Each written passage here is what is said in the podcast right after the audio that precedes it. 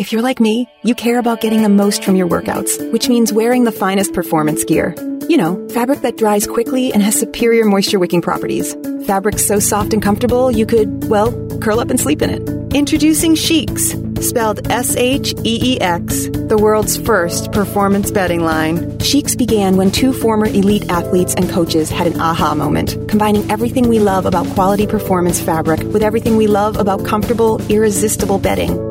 Unlike traditional sheets that trap heat, Sheex are breathable, so you aren't constantly waking up to throw off covers or add a blanket. So you sleep deeper, longer, and better. And Sheex bedding looks as good as it feels. Colors and styles that can match any decor at a price that will pleasantly surprise you. And right now, you can try Sheex for 30 nights risk-free. Just go to sleepcoolnow.com. Use promo code 1212 and get $40 off any sheet set. That's sleepcoolnow.com promo code 1212. SleepCoolNow.com 1212.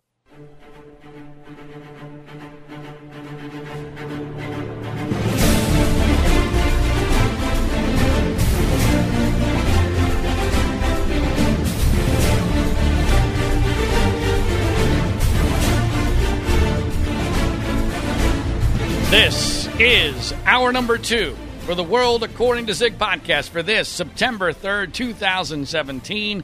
My name is John Ziegler. I'm the host of this show where you can still get the truth about news, politics, media, sports, and culture from a true conservative perspective in this world turned upside down.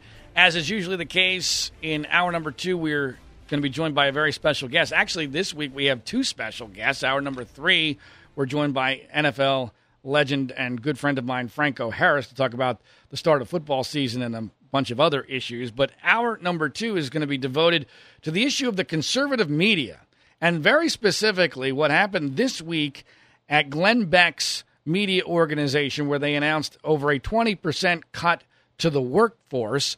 I wrote a column about this, which you can find at freespeechbroadcasting.com, which I urge you to check out about uh, Donald Trump's impact on why the Blaze was forced to cut over 20% of its workforce. Uh, but over the last year or so, as I've gotten to know uh, the people at the Blaze and Glenn Beck in particular, uh, I've also gotten to know uh, Jonathan Schreiber. He is the person who is the head of many of the media properties under the Glenn Beck media empire. And Jonathan very rarely does interviews but he uh, wrote a, an essay this week, which you can find online. And because of the circumstances surrounding the layoffs, uh, he agreed to come on this podcast and do a very uh, extensive and I anticipate very compelling interview. Uh, so, Jonathan joins us now, president of Mercury Radio Arts. Jonathan Schreiber, welcome to the podcast. Thank you very much. I appreciate it. All right, now just before we get into the issues related to what happened this week and then conservative media in general, uh, just so people understand, what is your role uh, at the Glenn, so-called Glenn Beck uh, media empire? it's uh, I, I, I think uh, people who call it a Glenn Beck media empire mean it as a pejorative, though I know you don't. Um, I am the president of the parent company. Uh, Mercury Radio Arts uh, has a you know the deal with Premiere for Glenn's radio show. Our we publish books with Simon and Schuster, a number of other um, businesses and uh, areas involvement, and we are also the majority owner of the Blaze. So I'm you know kind of like a, a portfolio manager uh, for all of those uh, business lines for Glenn. And this week, uh, after it was announced by Glenn that you guys were cutting over 20% of your workforce in uh, layoffs, I, I have uh, been in touch with a lot of people there at the Blaze, including Glenn. Um, some of which, uh, some of some of whom are very despondent. Others are more upbeat. Uh, how would you describe how you guys are doing as human beings through this process?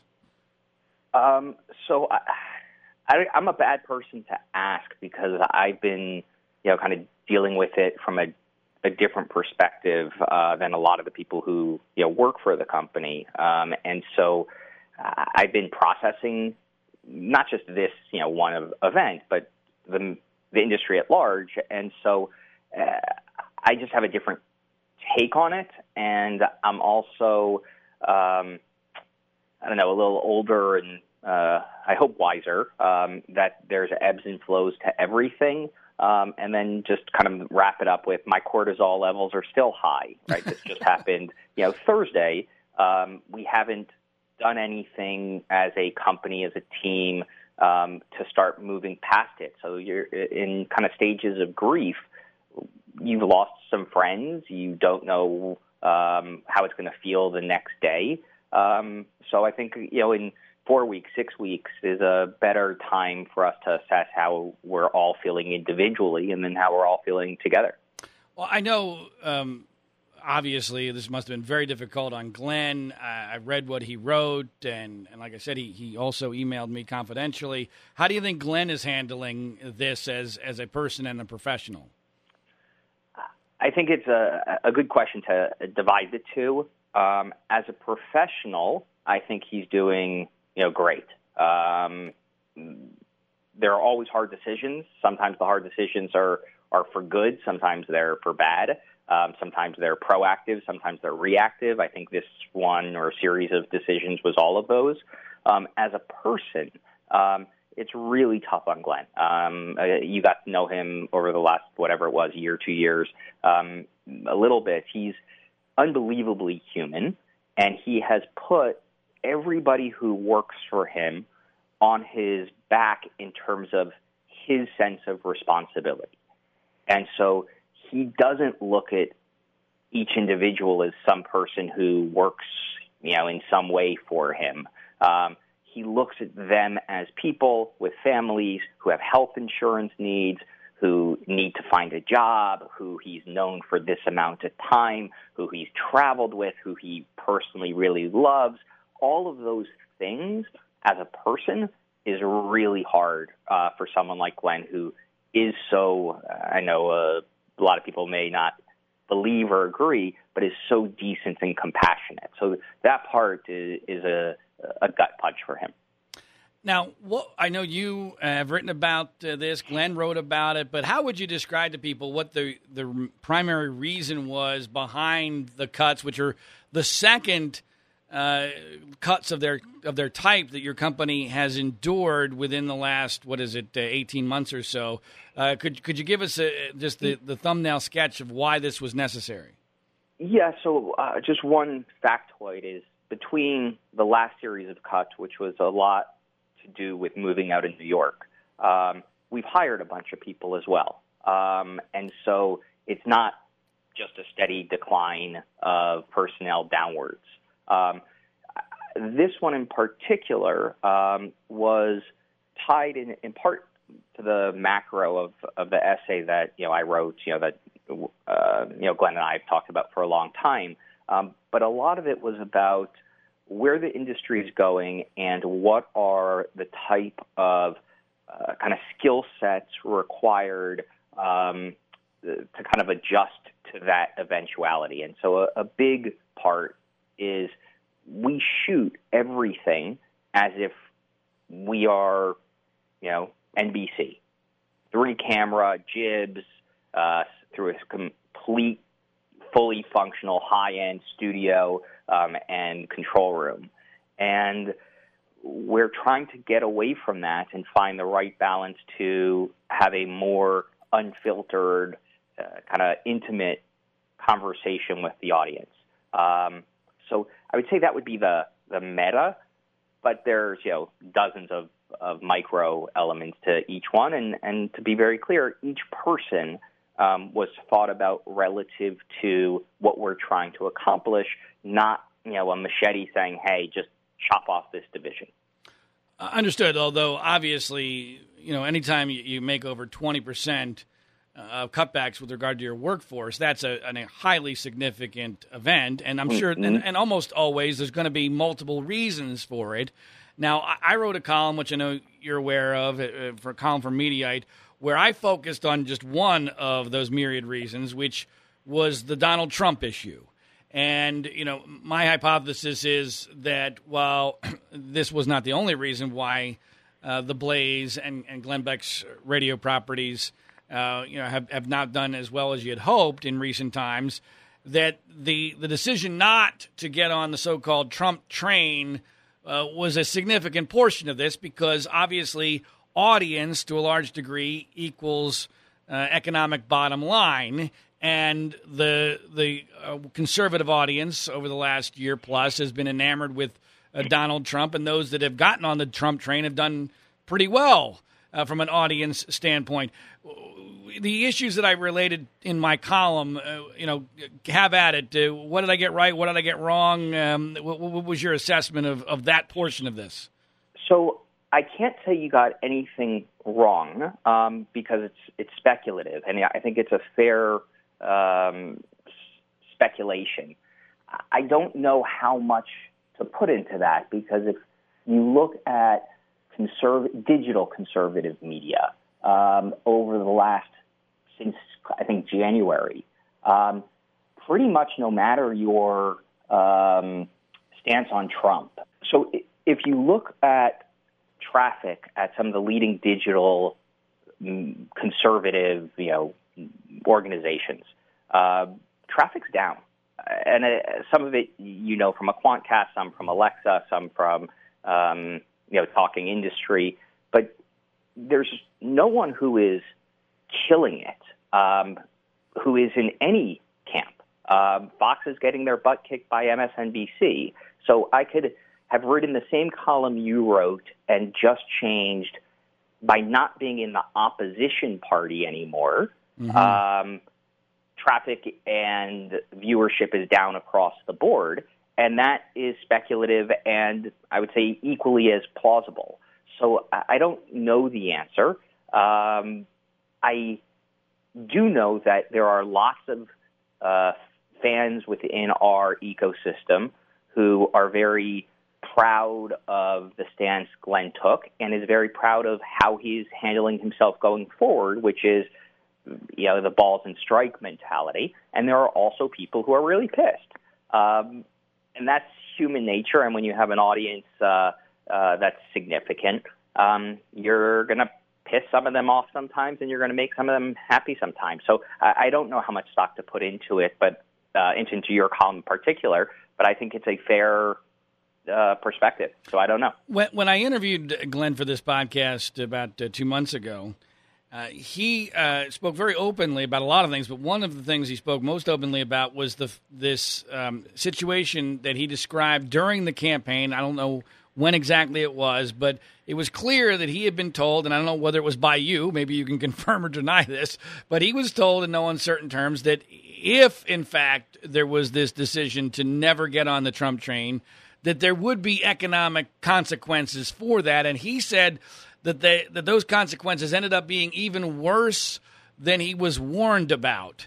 Uh, can you shed any more light on that? Uh, yeah, I I hate to disagree with my boss. Um, there's certainly um, truth to the the overall point, um, but I'm I'm a data guy, and so there's I look for correlation versus causation. Um, I I see some correlations. Uh, I don't see enough causation uh, on any of this to to draw conclusions. Again, I, I think you can look at you know comment sections in Facebook or on the Blaze or Glenn Beck and make a compelling argument uh, that people are angry and therefore. But I just don't have enough data to to support that as being the one reason that there are challenges. And uh, as, as I think you're you're fairly well aware of in terms of uh, radio or even digital, uh, direct response advertisers, uh, people who get paid on the success of a campaign, don't care if you have one user or a billion users to that extent. If their advertising is working, they're going to spend the money. So there isn't this one dominant force that can say you're out, right? Like you're we didn't get any threats from our cable distributors if you're not on the Trump train. Um, we're cutting your cable distribution. Uh, Premiere never said to Glenn uh, in any way uh, start talking, you know, kinder about the president or next president, or we're not going to, you know, distribute your show. So a lot of correlation, a lot of reason to suspect a cause and effect, but I'm not there in causation. Well, let me let me uh, talk to you about this a little bit with regard to the causation issues, and, I'm wondering. And you sound like a guy who who looks at all the angles, so you probably have considered this. But and I know you referenced the ecosystem uh, you already have in this interview, and you you did in, you know in, in the essay that we're going to get to in more detail shortly. The, this conservative media ecosystem hasn't not getting on the Trump train isolated the Blaze, for instance, where most of these cutbacks took place, isolated the Blaze from the rest of the conservative quote unquote ecosystem, therefore cutting off links on Drudge, which are incredibly lucrative, being picked up as uh, news stories on Fox News Channel. Uh, aren't, aren't all these things difficult to define, yet still have a major impact on how, for instance, the Blaze does as a business? Yes, with the caveat that we stopped being picked up on Drudge well before Trump. Um, I don't know whatever happened there, um, but at some point the Blaze was uh, getting a lot of traffic from Drudge. But before I got to the company almost three years ago, uh, Drudge was not picking up Blaze stories very often, um, if at all. I'm, I'm sure it happened, but not often at all. Uh, Blaze contributors or um, talent still is on Fox quite a bit. Um, but yes, I accept the the premise that the limited ecosystem that exists when you are not playing um, to the same beat does have impacts on your business. If that's one percent or ninety nine percent, that I have no idea. Okay. Now, uh, obviously, when you look back you know this is not something you wanted to have happen and i'm sure that you, you in the years that you've been there that you there's got to be something that you look back on and boy i wish we would have done this differently or we wouldn't have done this. At the top of that list of those things uh, what would you say is the is the one thing that you wish you had done differently or not done at all that might have mitigated or avoided uh, what you guys had to go through this week? So I'm going to ask for a, a wide berth in both uh, the ability to answer the question, but uh, even to people who are listening to uh, take the entirety of the answer because it, it can come off very wrong. Um, there are lots of things um, that you regret once you have new information. Sure. Um, and so I have a line that I use that says all decisions are final till the end of the day. But the well, that's the better than Trump, Jonathan. um, the the one I think foundational challenge that the Blaze has, and I can't think of another comp that has been successful, is the Blaze is synonymous with the with Glenn, and Glenn is synonymous with the Blaze. That institutionally has been unsolvable. And so when Glenn does something as a person, in this case, let's say endorsing uh, Senator Cruz, mm-hmm. that was not a Blaze decision, right. but the Blaze paid whatever price it pays. Sure. When the Blaze has a personality on that Glenn is not in sync with, that has repercussions for Glenn. You add to that that it's a media landscape. Glenn has been a polarizing, you know, figure, for a variety of reasons, some maybe deserve, some less so, that anything bad will be ascribed to Glenn and anything good will be ignored. So I think that foundational issue that Glenn and the Blaze are synonyms is something that we have not been able to solve for. And but okay, I, I, get so that's the issue. But is there an mm-hmm. act? Is there an act that you either wish you hadn't done or that you that you wish you had done that you didn't? So I, I think when I got here, what I've been trying to do is is find daylight between the two, and I could give you a, probably a long laundry list of things that I've done that were good at the time um, and maybe turned out bad, or were the right idea that we didn't execute correctly. Um, and then certainly in hindsight, understanding that we can never really separate them, maybe I would have rethought trying to even embark on separating them. I, I'm not trying to be uh, obtuse or or not answer the question. But uh, in running these businesses, there's a hundred small decisions that make up every you know big one, and I, I can't think of a moment in time that was kind of not related to something in this kind of macro environment um, that I regret. Uh, in that, hey, that was just fundamentally the wrong way to think of things, other than potentially at the macro, and then how it, it impacts all the decisions we make on a daily basis.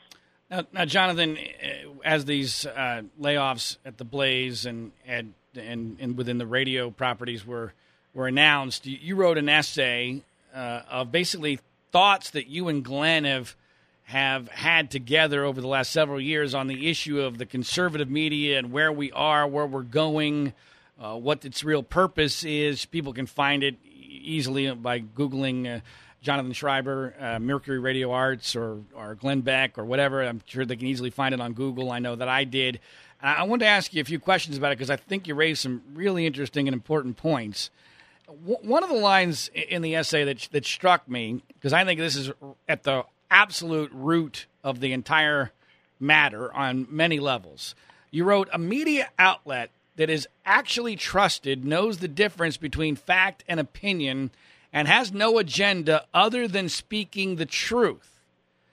Now, in an ideal world, Jonathan, I agree with you, but I don't think that's the world we're living in anymore. I mean, because oh, not even close. Okay, not even close. So, so because when I look at that, and you know, Fox News refers to itself as the most trusted name in news, yet I, I would argue that, especially within the Trump era, that that basically they're the the reality that, that shows that that statement is false.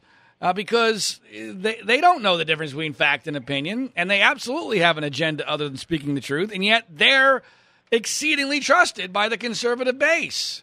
So, what do you? I mean, so what, what did you mean by that then? So, so I'm still a, and I don't watch any real cable news. I'm a, I'm unplugged, so I really don't get my news from eh, you know any place um, in terms of Fox, CNN, MSNBC. Um, I don't think Fox is worse than the others in that regard. Uh, but when I did watch Fox, uh, I would watch Bret Baier and Chris Wallace, and I think they are very clearly news guys who I think I can tell their predilections, but I felt like I was getting information with a filter but the filter was a human filter, not a I'm going to try to manipulate the situation uh, to be an activist versus primetime lineups for all the networks, uh, which is opinion. Some, and, and, I know you're feeling on Sean Hannity. Um, you made that very clear. Uh, but he doesn't pretend to be anything other than an opinion, you know, activist, and maybe not the right word there is no um, confusion. On the flip side, and you know, Glenn has a, a good personal relationship with Anderson Cooper, and I've met him. He's a very nice guy, obviously very smart. Uh, I think he uh, hides is the wrong word, but tries to present himself more um, uh, as an honest broker than as someone with an opinion. I put Don Lemon in that same category. I don't mean to say they're dishonest, but Sean has a bias, and he's very, very clear. Okay, but, and his but coverage will affect that. Okay, yeah, but see, I think we might be talking about two different things. I'm obviously an opinion guy. Everybody knows mm-hmm. I'm a, that, that gives a damn about me. The, all, Some of them all, are good, even. All thir- yes, thanks. All, all 13 people that care about uh, what I do uh, know that I'm an opinion guy. Uh, and same with you know Sean Hannity. That doesn't mean though that I'm off the hook in disregarding what's true and what's false. And so you can have uh, opinion journalism where there are still things as facts and there are and there still is the pursuit of truth as opposed to what I think the vast majority of the conservative media has become in the era of Trump, which is just telling people what they want to hear to feel better about their hero. Do you, do you not see that difference? Yeah, no, no, no. I, I see the difference, and yes, 100%. Again, I, I don't give the the mainstream media uh, much of a pass on that either. Um, but no, the, on that point, if uh, if I misunderstood your question, no, 100%. There is not a desire uh, to start with facts. It's starting with a narrative and then either selecting facts that support the narrative, disregarding facts that don't support the narrative, and in the most egregious cases, which happens, um, not even caring what the facts are. So, no, we, we're 100% aligned on that. And I think that's a foundational problem with the media and something that we're trying to look inward to deal with it ourselves.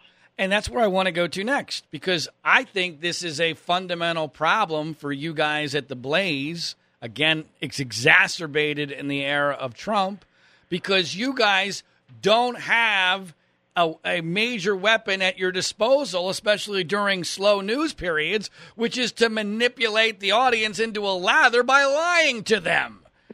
So, I mean, and, and, and I and I think that is the in some ways the point of my essay. Um, again, it, it, was not an activist essay, uh, but if we find ourselves in the position that the only way we can be successful financially is to manipulate the audience, we will shut down the Blaze. Well, that might be soon because yeah, and, and again, and, and and again, that's that's I think the point of the. I don't mean this to be trite, uh, the word, but the exercise we're going through is: can we be, you know, non-red meat? That doesn't mean not passionate. Can we, uh, you know, not focus on clickbait? Um, not focus on um, everything being emotional and visceral, uh, but provide people actual information that is not only factually true, but actually matters to them, right? Like the team sports that we're living in, and we all are guilty of it in our own way. Does it really, really matter 98% of what we consume in terms of what we as individual human beings in society can do about it versus the, the kind of old school news of uh, helping consumers, you know, consumer report type mentality, um, fighting for the little guy. What do you do if in uh, Ohio, if you're in a county that only has one um, insurance on the Obamacare exchange. I'm not saying that's our job as the Blaze, but that mindset of there's information, there's true and false information, and then there's information that honestly does not impact you in any way, shape, or form other than it either makes you uh, happy through a dopamine response or miserable through some depression. And the media is only focused, seemingly, on those types of topics.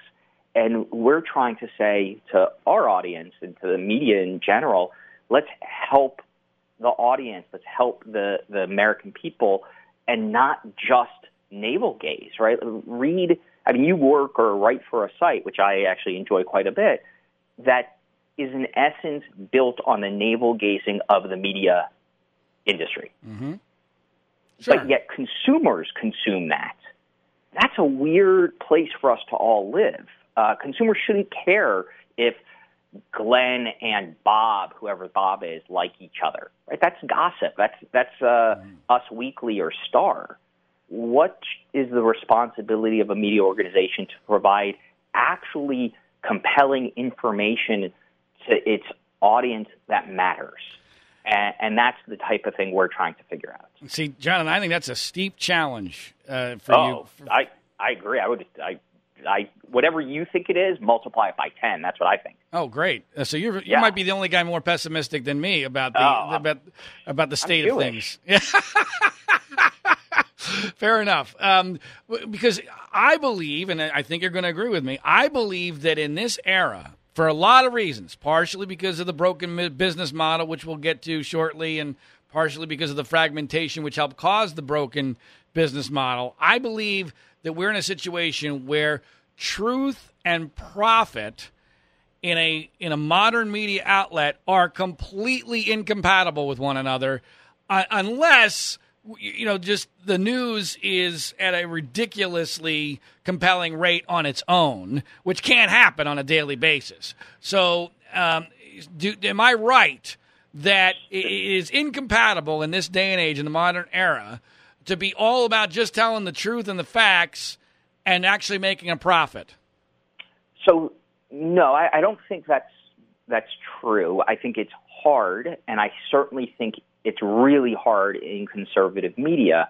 But if you look at sites like uh, the Skimm, uh, which I think does a tremendous job, uh, they raised a lot of capital. It took them a while, and, and they have a great story. And I'd actually love to meet uh, the two women who founded it one day and share war stories. Uh, but they're distilling all this information into bite-sized uh, digests or nuggets so that their very particular user, I think they aim for a 28 year old, you know, kind of woman who works hard. Uh, their email goes out at six o'clock in the morning um, every time, the same time, and it's news, facts, and maybe over the course of time there's going to be opinions, but it starts someone's day with the five minutes of information they need, and they don't have to spend or feel stupid for not spending the three hours to figure out what the hell did North Korea do today. So I do think it's a very challenging environment for all media. But in challenge, I'm a startup guy. In challenging environments, that means there's opportunities to disrupt. Um, and that's you know Glenn's line, and I use it as well. Uh, you're either disrupting um, or you're being disrupted. There is no middle ground. Well, let me let me flesh out my theory since we disagree a little bit on, on why I believe that the truth and profit are basically incompatible, especially in the conservative media, and and that's this. You know, there there used to be, uh, uh, you know, not that long ago, as you well know, a, a set of circumstances where having a media outlet, whether it was a radio station, a newspaper, a TV station, those were licenses to print money. It, no matter what you did, you were going to make a profit and you know it just doesn't matter how large that profit was going to be, and therefore there was a, at least somewhat of a firewall between news and profitability, or or you know concerns about audience, and so therefore news organizations could basically just do whatever they wanted. Now a lot a lot of times that was way left, but at least it was mostly substance based. And then over time, as that model changed and people realized, oh my gosh, the audience doesn't care about substance. They don't really care about news. Most people don't even care about politics. We, we got shifted more and more to entertainment, and now we end up with an entertainer as president. And we, we end up in a situation where if a narrative, if the true narrative doesn't sell, you, you got to make up a good one because if you don't, your competitor, and you've now got a hundred competitors on the internet for the same space you're going for, your competitor will make it up and make people feel better about themselves as opposed to what the truth is, which is often mundane, boring, and depressing. So, so how, I'm I'm I'm, I'm confused as to why you don't seem to see that. So, first of all, I I love your passion, um, but um, I, I do see that. I think you were um, you're conflating uh, two different things, and I agree with both the conflation of them, um, but I'd like to segment them out. When you talk about news, you know, in the past, if you will, you're almost talking about the news when it was a real estate business. When I say real estate, be it affiliates or um, destination on your cable box or the local newspaper um, that was working with local advertisers, classifieds, right, job listings you know, all the things that um, are, I don't know, built up over time and have some level, I don't want to call it exclusivity, but um, stability that uh, stops people from just infringing on where you, you know, kind of live and eat. Uh, the world we live in now, uh, which is part of our, my overall thinking on, on conservative media, which I think has a, a bigger challenge because of its nuances, um, and some are more than nuances, is I agree with you. All of that stuff is gone. Um, you can go to Facebook and never go to a news site and get your quote unquote news. You don't have to go to ABC, CBS, NBC and watch the newscast. You don't have to do any of that. All of the local advertisement, though still on radio and on you know syndicated local channels or just local channels, does not work online. So I, if that is let's say the debate we're having on it, I agree that history is in fact history. Um, I don't think the answer has to be um, that media, and when we say media, we're talking news, that news has to be so uh, sensationalized that it's, you know, Us Weekly or National Enquirer, but that does not mean there are not fundamental problems in the news industry that I don't think anyone knows how to solve. Well, let's talk about why there, there those problems exist. I, I, often refer to the broken business model. This is an area where you are a much better expert than I am. I, I'm looking at it more from the outside uh, and and kind of more philosophically, but you you live it on a daily basis. Tell our listeners. First of all, do you agree that the business model is effectively broken, especially in the conservative media? And if so, how and why did that happen? So it's a big question. Um, and I think you have to look at each part of the business models, right? So if you look at, and so yes, I, I think the business model is broken. You and I agree on that. Um, how to define which parts are broken are different, right? So if you look at uh, ESPN um, as an example, they've been making money hand over fist in their uh, affiliate fees from cable providers over the course of time, that number is going to be pushed down um, with people unplugging, and they're going to have to figure out how to go direct to the consumer uh, and make up all of that revenue. That math doesn't work. Nobody has ever shown me math that says that ESPN, I think at times made uh, $9.13 per subscriber, not watcher, but subscriber. Um, there's no way that all those people who are not even watching are going to pay $9.13 for an ESPN Apple TV app. So from a cable distribution, that's changing dramatically. From an over the top, which you know Glenn and the Blaze was a pioneer. Um, when it started, I think I don't know the exact um, you know time frames, but it was like Hulu and Netflix and the Blaze uh, maybe WWE or WWE soon thereafter. Well, besides the fact that Glenn was coming off of Fox, was at his nadir in terms of uh, you know who he was. Not I don't mean as a person, but what pe- you know people knowing what he was doing. He had this giant megaphone um, paid for by Fox that was very uh, intimate uh, in a fan club and what was then GBTV. Uh, but if you think about the, the consumer, how many subscriptions did they have on their credit card at that time every month, right? Hulu, Netflix, The Blaze. Now, a consumer might have seven, eight, you know, Spotify, Pandora, HBO Now, Hulu, Netflix, Blaze, CRTV, which you know we're a fan of.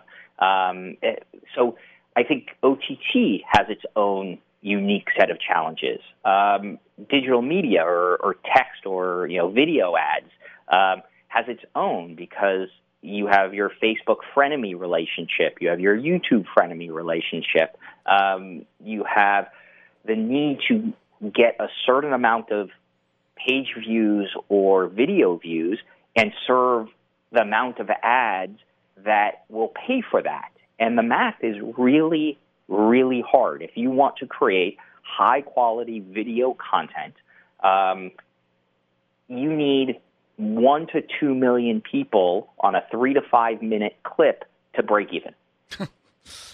wow, that, that that's, that, that's that's the math. That, that's so, daunting.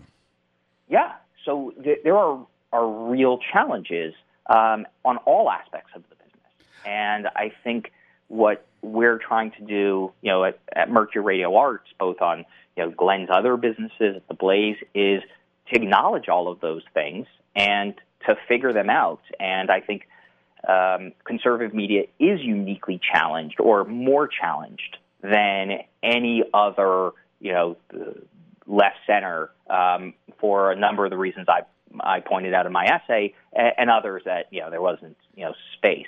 Uh, but it, it is a it's a tough environment, and uh, my background is start, a startup guy. I'm not a, a conservative media guy. I'm not a media guy per se.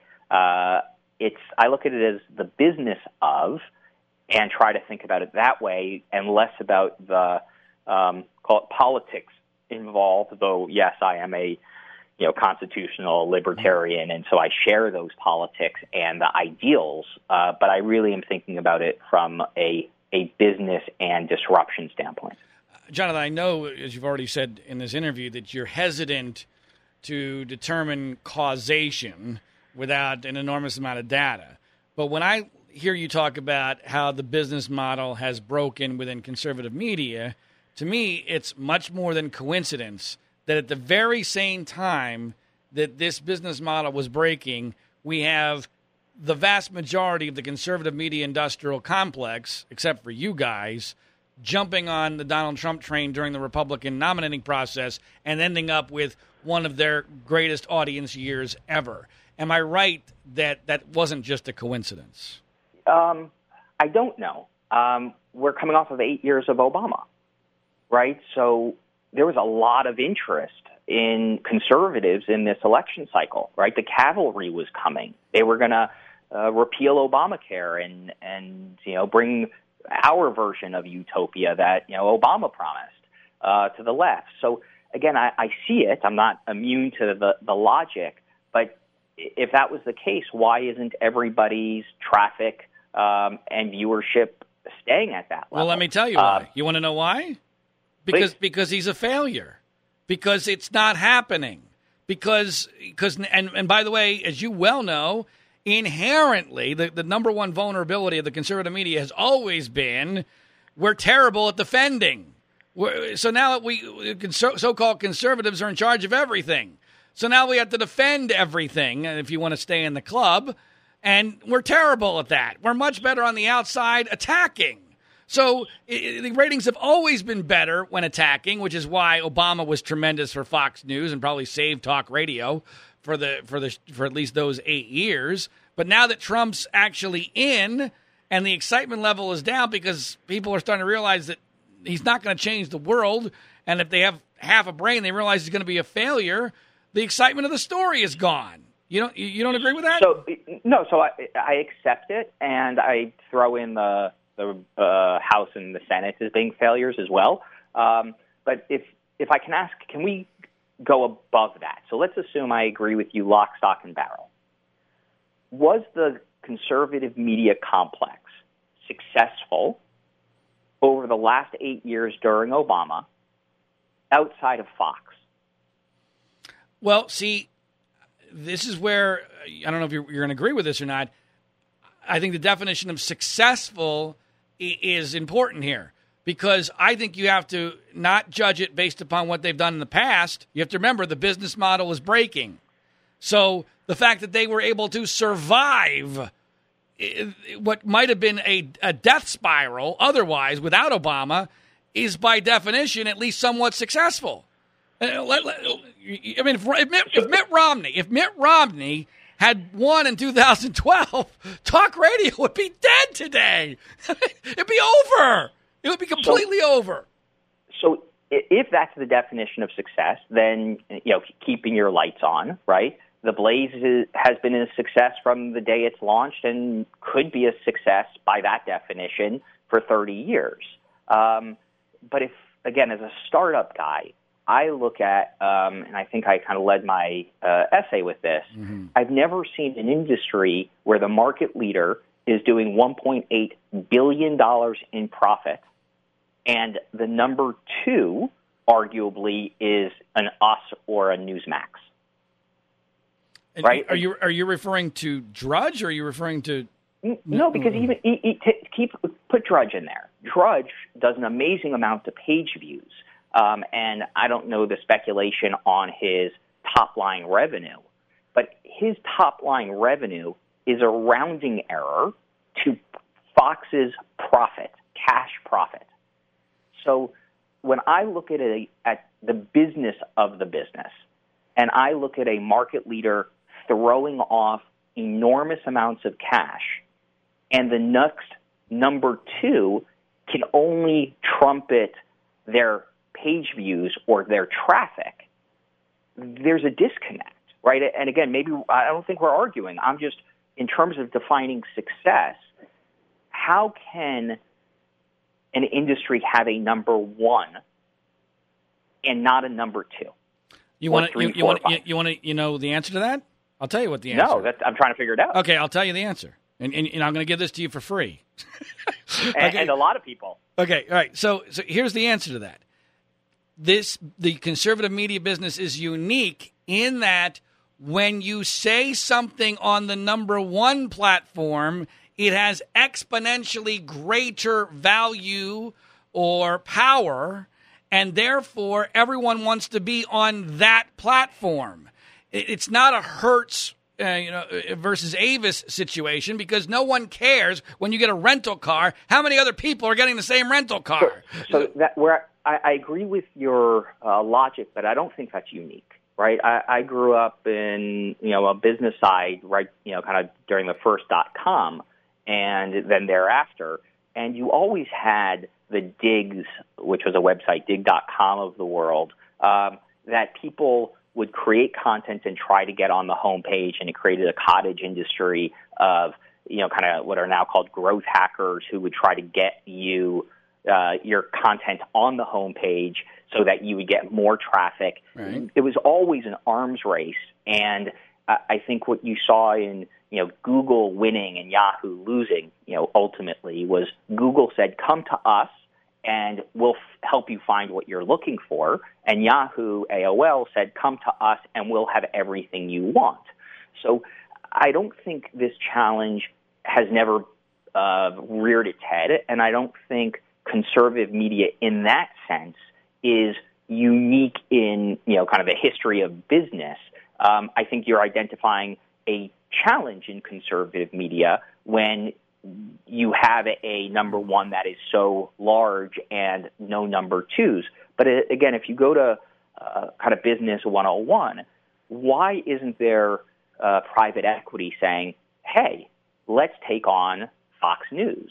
Um, there was that in there's that in Google, right? There's alter, alternative search engines. There's alternative map companies. Why would Jonathan? Waze... I think a com- I think a competitor to Fox News uh, five ten years ago would have been fantastic. But now the business model of cable television is so broken that no one is going to have the audacity to put the amount of money it would take to go after them. So, so, but even if you uh, have a bigger definition of competition, right? Not competing necessarily on their their territory, um, but why aren't there more conservative media companies working together or trying to build scale to be the number two? right? Not the number four, seven, or ten, um, but to be that strong and influential and financially significant, right? If you think about, um, you know, arguably the number twos in conservative media, they all have benefactors, right? They all have right. big money, uh, individual behind them, but they're not deploying huge amounts of capital. They're not putting in a hundred million dollars. So again, I, I'm not arguing if that's right, wrong, good, bad. But it's really hard to see how you can grow a company to scale on cash flow. See, maybe we're talking about slightly different things, but just to just to put a finer point on, on my argument here about Fox, the, the reality is that when you say something on Fox, it and, and you're the viewer, it automatically has way more power than if you see it on any other outlet because it's on Fox. And because you inherently know many millions of people are watching it and that your friends are going to see it, you know, within your community of conservative people and and therefore it has way more value. That's why you're going to have the number 1 be exponentially bigger and more powerful than the number two unless something happens to the to the number one that diminishes that perception. Now, if the sexual harassment scandal and jumping on the Trump train doesn't do it, I don't know what possibly could. well, well so so let's change. Uh, same topic but different example. Um, I'm not a you know a huge fan of uh, the Young Turks, um, but they raised twenty million dollars just recently, um, and of course they'll share the wealth. But they you know raised twenty million dollars uh, because uh, they've built enough video views, a billion plus, um, where someone, um, enough people said, hey, if you continue getting these amounts of video views and these advertisers, you're going to make X amount of money. And therefore, we believe that in three, five, seven years, you'll be worth more than you are today. And therefore, we're putting money into your company even though Rachel Maddow has the highest ratings in cable news. Why doesn't that happen on, in conservative media? Well, my right? fir- my first reaction would be, Jonathan, that conservatives have a different mentality than liberals. Uh, liberals, I don't, I don't know who gave the money to the Young Turks, but they might be thinking about this largely as a cause as, a, as almost a charity situation. They like what the Young Turks are doing. They want to promote that. The conserv- people who are conservative who may, have made a lot of money, they don't have that same mentality. They look at it as, am I going to make a profit or not? And if it's so, go ahead. So I agree. I, I agree with that. Um, I agree, and I've talked to many you know wealthy you know conservatives, and uh, there's a joke of um, this isn't my line, but someone said, you know, it, it's easier to get a million dollars from a you know billion dollar conservative for a you know white paper coming out of D.C. that that nobody will ever read um, than it is to get a million dollars for you know a a website or a, a media company that may have a return on investment. Um, so I, I agree, and I, I think that's what I'm pointing out in my essay. Not necessarily diagnosing all, you know, the whys, but the challenges when you don't have private equity advertisers who are willing to put millions of dollars at play, um, individuals with high net worth putting in real capital, then the ability for an industry to challenge incumbents or to grow to be significant is significantly limited. Uh, and again, that's not ascribing the the motives or dissecting the rationale, but that to me is just a fact-based situation that is challenging. All right, Jonathan, you've been very generous with your time. I want to ask you a couple more questions about your essay uh, and change the subject slightly. I've already referenced this term that you use, this conservative ecosystem. And, and you write about how, by and large, none really exists uh, in the conservative media. Uh, I don't know if I necessarily agree with that. Uh, I, I, think maybe I just look at it differently. My view of the conservative ecosystem is that it's not about helping each other, it's about trying to destroy each other. Because unlike the left, which has this embarrassment of media riches, there's a scarcity of resources on the right, and everybody wants to kill each other. Otherwise, they're afraid that they're going to be left out, left left standing. If you think about this, you know, in this game of, of uh, you know Game of Thrones, right? Yeah, Game of Thrones or whatever. Everyone everyone's afraid of not having a seat at the table, and uh, and there's, there's, an enormous amount of, of cutthroat competition. Uh, and that's why there's no conservative ecosystem, or if there is an ecosystem, that it's actually a deadly one. Where do you, what, what do you make of that? So, so, so I agree, and so that's what I mean by there is no conservative ecosystem, right? So yes, there are conservative companies, websites, properties, and they either work together in some capacity or they don't. But when I, again, as a startup guy, when I think of an ecosystem, I look at, uh, in, in an extreme case, you know, Google or WordPress, right? A hundred thousand plus companies use WordPress because, which helps you build websites. Um, because of that, there are lots of developers who build plugins to WordPress, and because of that, those developers want WordPress to be successful. And because of that, WordPress wants those developers to be successful. The Apple um, ecosystem Apple sells an iPhone, developers get paid by building great applications. So there's, you end up with lots of frenemies, um, but you also end up with a group of companies that uh, fundamentally a rising tide lifts all boats that does not exist in conservative media. When CRTV launched and Glenn reaches out to uh, Mark Levin and says, Hey, I'd like you to come on radio to promote CRTV, that's two, you know, friends. I don't mean like best friends, but two friends, you know, helping each other. Um, but that's not an ecosystem. And then, yes, I agree with you. It seems like everyone wants to be the king and, and cut off everyone else's head and, and find subservience. Again, that's part of my premise that conservative media will always be like that until conservative media, quote unquote, decides not to be like that. Well, what would change? How would that change, though? I don't. I think it would only. It's only going to get worse. I mean, let me give you a, a concrete example. I mean, we're living in in an era, you know, where Twitter within uh, the media is, is such a big deal. Well, what determines what tweet or what article gets retweeted or not? Mostly, it's what relationship one media personality has with another and whether or not they consider them a friend or a threat. I mean, it has nothing to do with the content, it has to do with personal politics. So, yeah. And, so it, some of it is take an example we've used internally. Um, take the AP um, as an example. Um, all conservative websites, or lots of conservative websites, subscribe to the AP newsfeed. The AP newsfeed arguably it, eh, not as bad as you know the, the far left, but has their bias in there based on um, where their bureaus are, you know, story selection, style guides, things like that.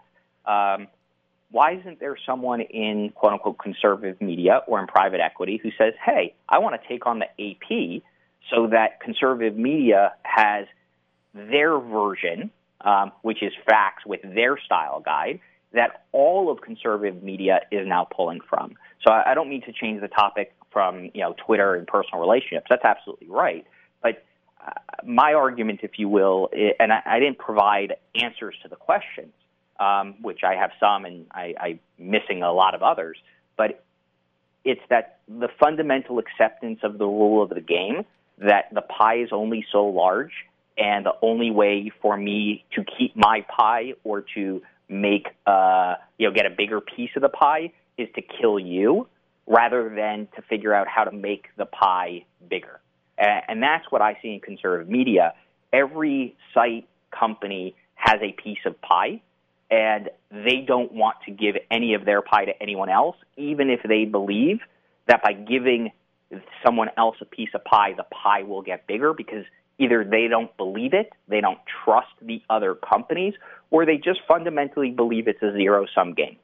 And if that is the premise, which I think is in large part the premise, then there can never be another Fox, and I don't mean in terms of distribution, I mean in terms of scale. Because what you have is a bunch of, um, you know, local uh, gangs. I don't mean that as the pejorative. Right, I, I can't think of a better example. You know, fighting over a block of territory rather than working together to make the city or the county better. And when you have that mindset, again, good, bad, the right reasons, wrong reasons, all I'm saying is fundamentally you can't get bigger. You can't get to a scale that matters. Um, and one thing I hear a lot in conservative media is advertisers, big advertisers, won't work with us. Um, and we accept that. And it's a true thing, and we do accept it. And I don't necessarily have an answer, and I'm not a boycott guy. But why isn't, and I use this in, in finger quotes, conservative media and conservatives saying, if you want our money as conservatives, come advertise where we are right? Support the things that we care about. NASCAR is probably the closest example to that. Um, and I'm not a NASCAR guy, right? I'm mm. different demographic, but it's a, I guess, a, a close parallel to something. We're willing to accept that all of these Fortune 500 and 1,000 don't advertise on anything that we uh, is built specifically for kind of us but yet we support them anyway. And the response from conservative media is, yeah, well, that sucks. Well, we're never going to get their business anyway, so that, you know, them the mm. breaks.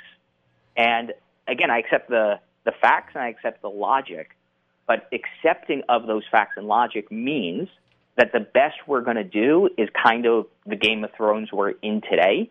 And that I don't think is good for conservative media. I don't think it's good for the country. And I don't think it's good for any movement, even if you remove the word conservative and you just put in Republican, um, which obviously has a broader definition. I don't think any of it is good. I think fundamentally all of that is bad for a desired outcome. When you just one point on this before I ask your last question, you know, when you talk about the pie, to me, I think the biggest culprit here is Matt Drudge. Because on the internet side, Matt Drudge has by far the largest piece of the pie, and he has the greatest business model that has ever been created. He takes other people's work for with very little overhead, and he gets enormous traffic, and then everybody comes to him because they know that's where they'll get their own traffic, and he creates this industry of stories that appeal to him. And when you have somebody, if you think about the conservative media as a pie, and the guy with the largest piece of the pie has a ridiculously good business model, just from a from a basic efficiency standpoint, everybody else, their business model can't be nearly as efficient. So to me, as long as Drudge is the king uh, of the internet and the conservative world, I don't see anything's going to change. So, so, I agree, but uh, again, I think we're talking about a difference in, in scale and scope, right? So again, I don't know how much money Drudge makes, um, and he does control in, in, that way this spigot to lots of websites. Um, but Facebook refers more traffic than Drudge in probably an afternoon than Drudge does in a month. Um, my numbers might be a little off. Right. But we're talking about Drudge, and I'm talking about, you know, all web traffic. All no, I, I get it. I get it. But so, you were you were talking so, about the conservative media ecosystem and no, no, and no, no, no, uh, uh, no, no. Agree. So my point would be though is conservative media focusing on which we do, but Facebook and YouTube and other traffic refers. But if Drudge makes fifty million dollars a month, which I think is way way more than when they make, um, way more. Um, that is still nothing in the grand scheme of things. I do agree it's an incredibly efficient business model, uh, much like Google search, but maybe I, maybe I'm just thinking bigger, both in the challenges and the opportunity. Um, but conservative media, and I think, uh, no disrespect, proven in this conversation, we limit ourselves to what exists I know. Um, well, we're realists. Than, Conservatives used to be realists. Yeah. no, no, uh, agreed. But I'm I'm I'm a, a wild-eyed entrepreneur, and um, I'm I'm I consider myself a realist. Uh, but if there is no opportunity to be anything other than downstream from Drudge, right? If that's the conclusion, then everything that people should be doing in, in quote unquote conservative media is building the smallest, most efficient company they possibly can to hack Drudge, if you will, as much as possible, and then just make cash flow and be done. And that is, to some extent, what well, conservative media is. Right. Um, and that is part of what I'm uh, railing against. Again, not even judging good or bad, just as point of failure. That can only accomplish so much. Well, if you want to think big, and, and I'm not suggesting that uh, you guys are are wedded to this notion, but you know, if if you want to really think big and you want to change the whole world, uh, to me, uh, Trump, while he has been a huge negative in the short run, is an amazing opportunity. Because if I was thinking about this strategic strategically, and I was in a position to do something significant about it, I hang Donald Trump around Fox News and Drudge's neck from here to eternity. And when he fails, and he will fail, and when he falls, it's their fault. And at that moment, you might have a sea change. At least you have a chance at a sea change. Uh, but but playing nice and going, oh, well, can't we all get along? I, I, I don't see how they ever get the blame once this thing goes to the crapper, and they'll maintain their positions of authority in perpetuity. So as it relates to Game of Thrones, I agree with you. Um, I don't know if that's the only uh, uh, way to think about it. And again, I'm I'm not thinking kind of Game of Thrones, but it, if you're uh, mapping out how to take on the pie that currently exists, I think that strategy is as good as any I've heard. Um, that's not how I'm trying to process and think about what comes next. Maybe so, I should be. Well, that's not how we can have that discussion off the air sometime. Yeah. But but uh, so what does come next? What's your prediction for the future here, Jonathan? For the future of what? Conservative media. Since I don't want I want to put you on the spot necessarily with regard to the uh. Blaze, uh, but since you, but uh, where are we headed with all this? Where, where, what, do you, what do you where do you see the future going? So I think we're going to see a lot more of the same. Um, I do think we can see some consolidation um, I think we can see some people acknowledging that. Um, I'm sure you've talked to people. Um, I've talked to people that in this election cycle, the, the you know last one, um, the amount of outsized influence that one or two media properties had, um, regardless of if you were for or against, you know, with or without, um, scared people right? If, you talk off the record to a number of uh, House, Senate, um, you know, uh, politicos, they don't like the fact that there's basically one, one and a half outlets that they have to kiss the ring right. because if not, they have no visibility. Right. And so I think there are enough people that would like to see it change. I don't know if there's enough people who know how to change it or who are willing to irk the system if it fails. Right? Everyone would be willing to jump in if you had a billion dollars and a commitment that it would change. But that's not the way life works. And so people ultimately do what was done yesterday, which uh, not is not necessarily a terrible strategy if the goal is survival. Um, and if that's the goal, I, I get it. I can tell you for us, our goal is is not survival. Glenn Beck um, and his radio show and his influence with his audience could make a lot more money um, than what we can do at the Blaze in current state. I don't mean related to you know layoffs. I mean in conservative media. From a cash standpoint, we can make a lot more money not doing the Blaze. The reason to do the Blaze is to see if we can be a part of making things quote unquote better. And if we can, we'll then have made eventually a lot of money. Um, but if the goal is just cash flow, the blaze is the wrong strategy in the current environment.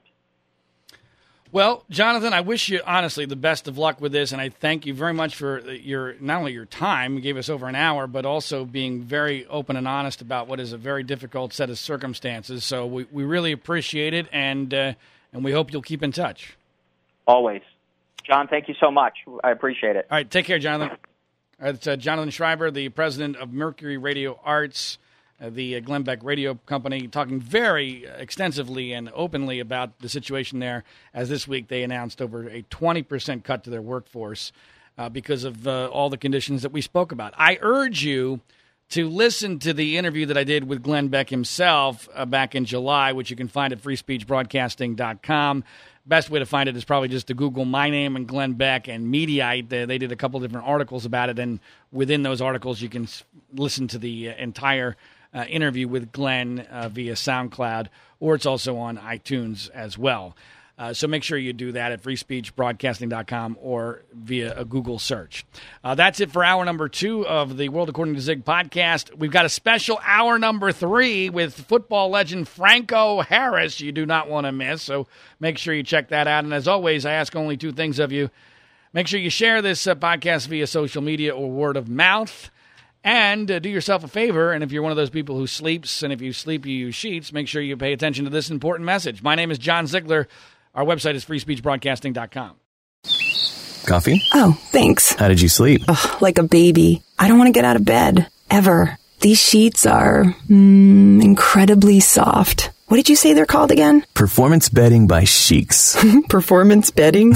yeah, they're made from super high tech performance fabric. They're incredibly breathable, so you're not waking up at night throwing covers off and then an hour later throwing them back on. Huh. No wonder I slept so good. Since I started using Sheex, I sleep like a baby. No more sweaty nights for me. No? Well, Well, I like them because they're soft. They feel like, mm, silk. Performance fabric, huh? Maybe we should, oh, I don't know. Try them out again. Comfort and performance for better sleep. That's Sheex. S-H-E-E-X. Sheex. Try Sheex for 30 nights risk-free. Go to sleepcoolnow.com. Use promo code 1212 and get $40 off any sheet set. That's sleepcoolnow.com, promo code 1212. Sleepcoolnow.com, 1212.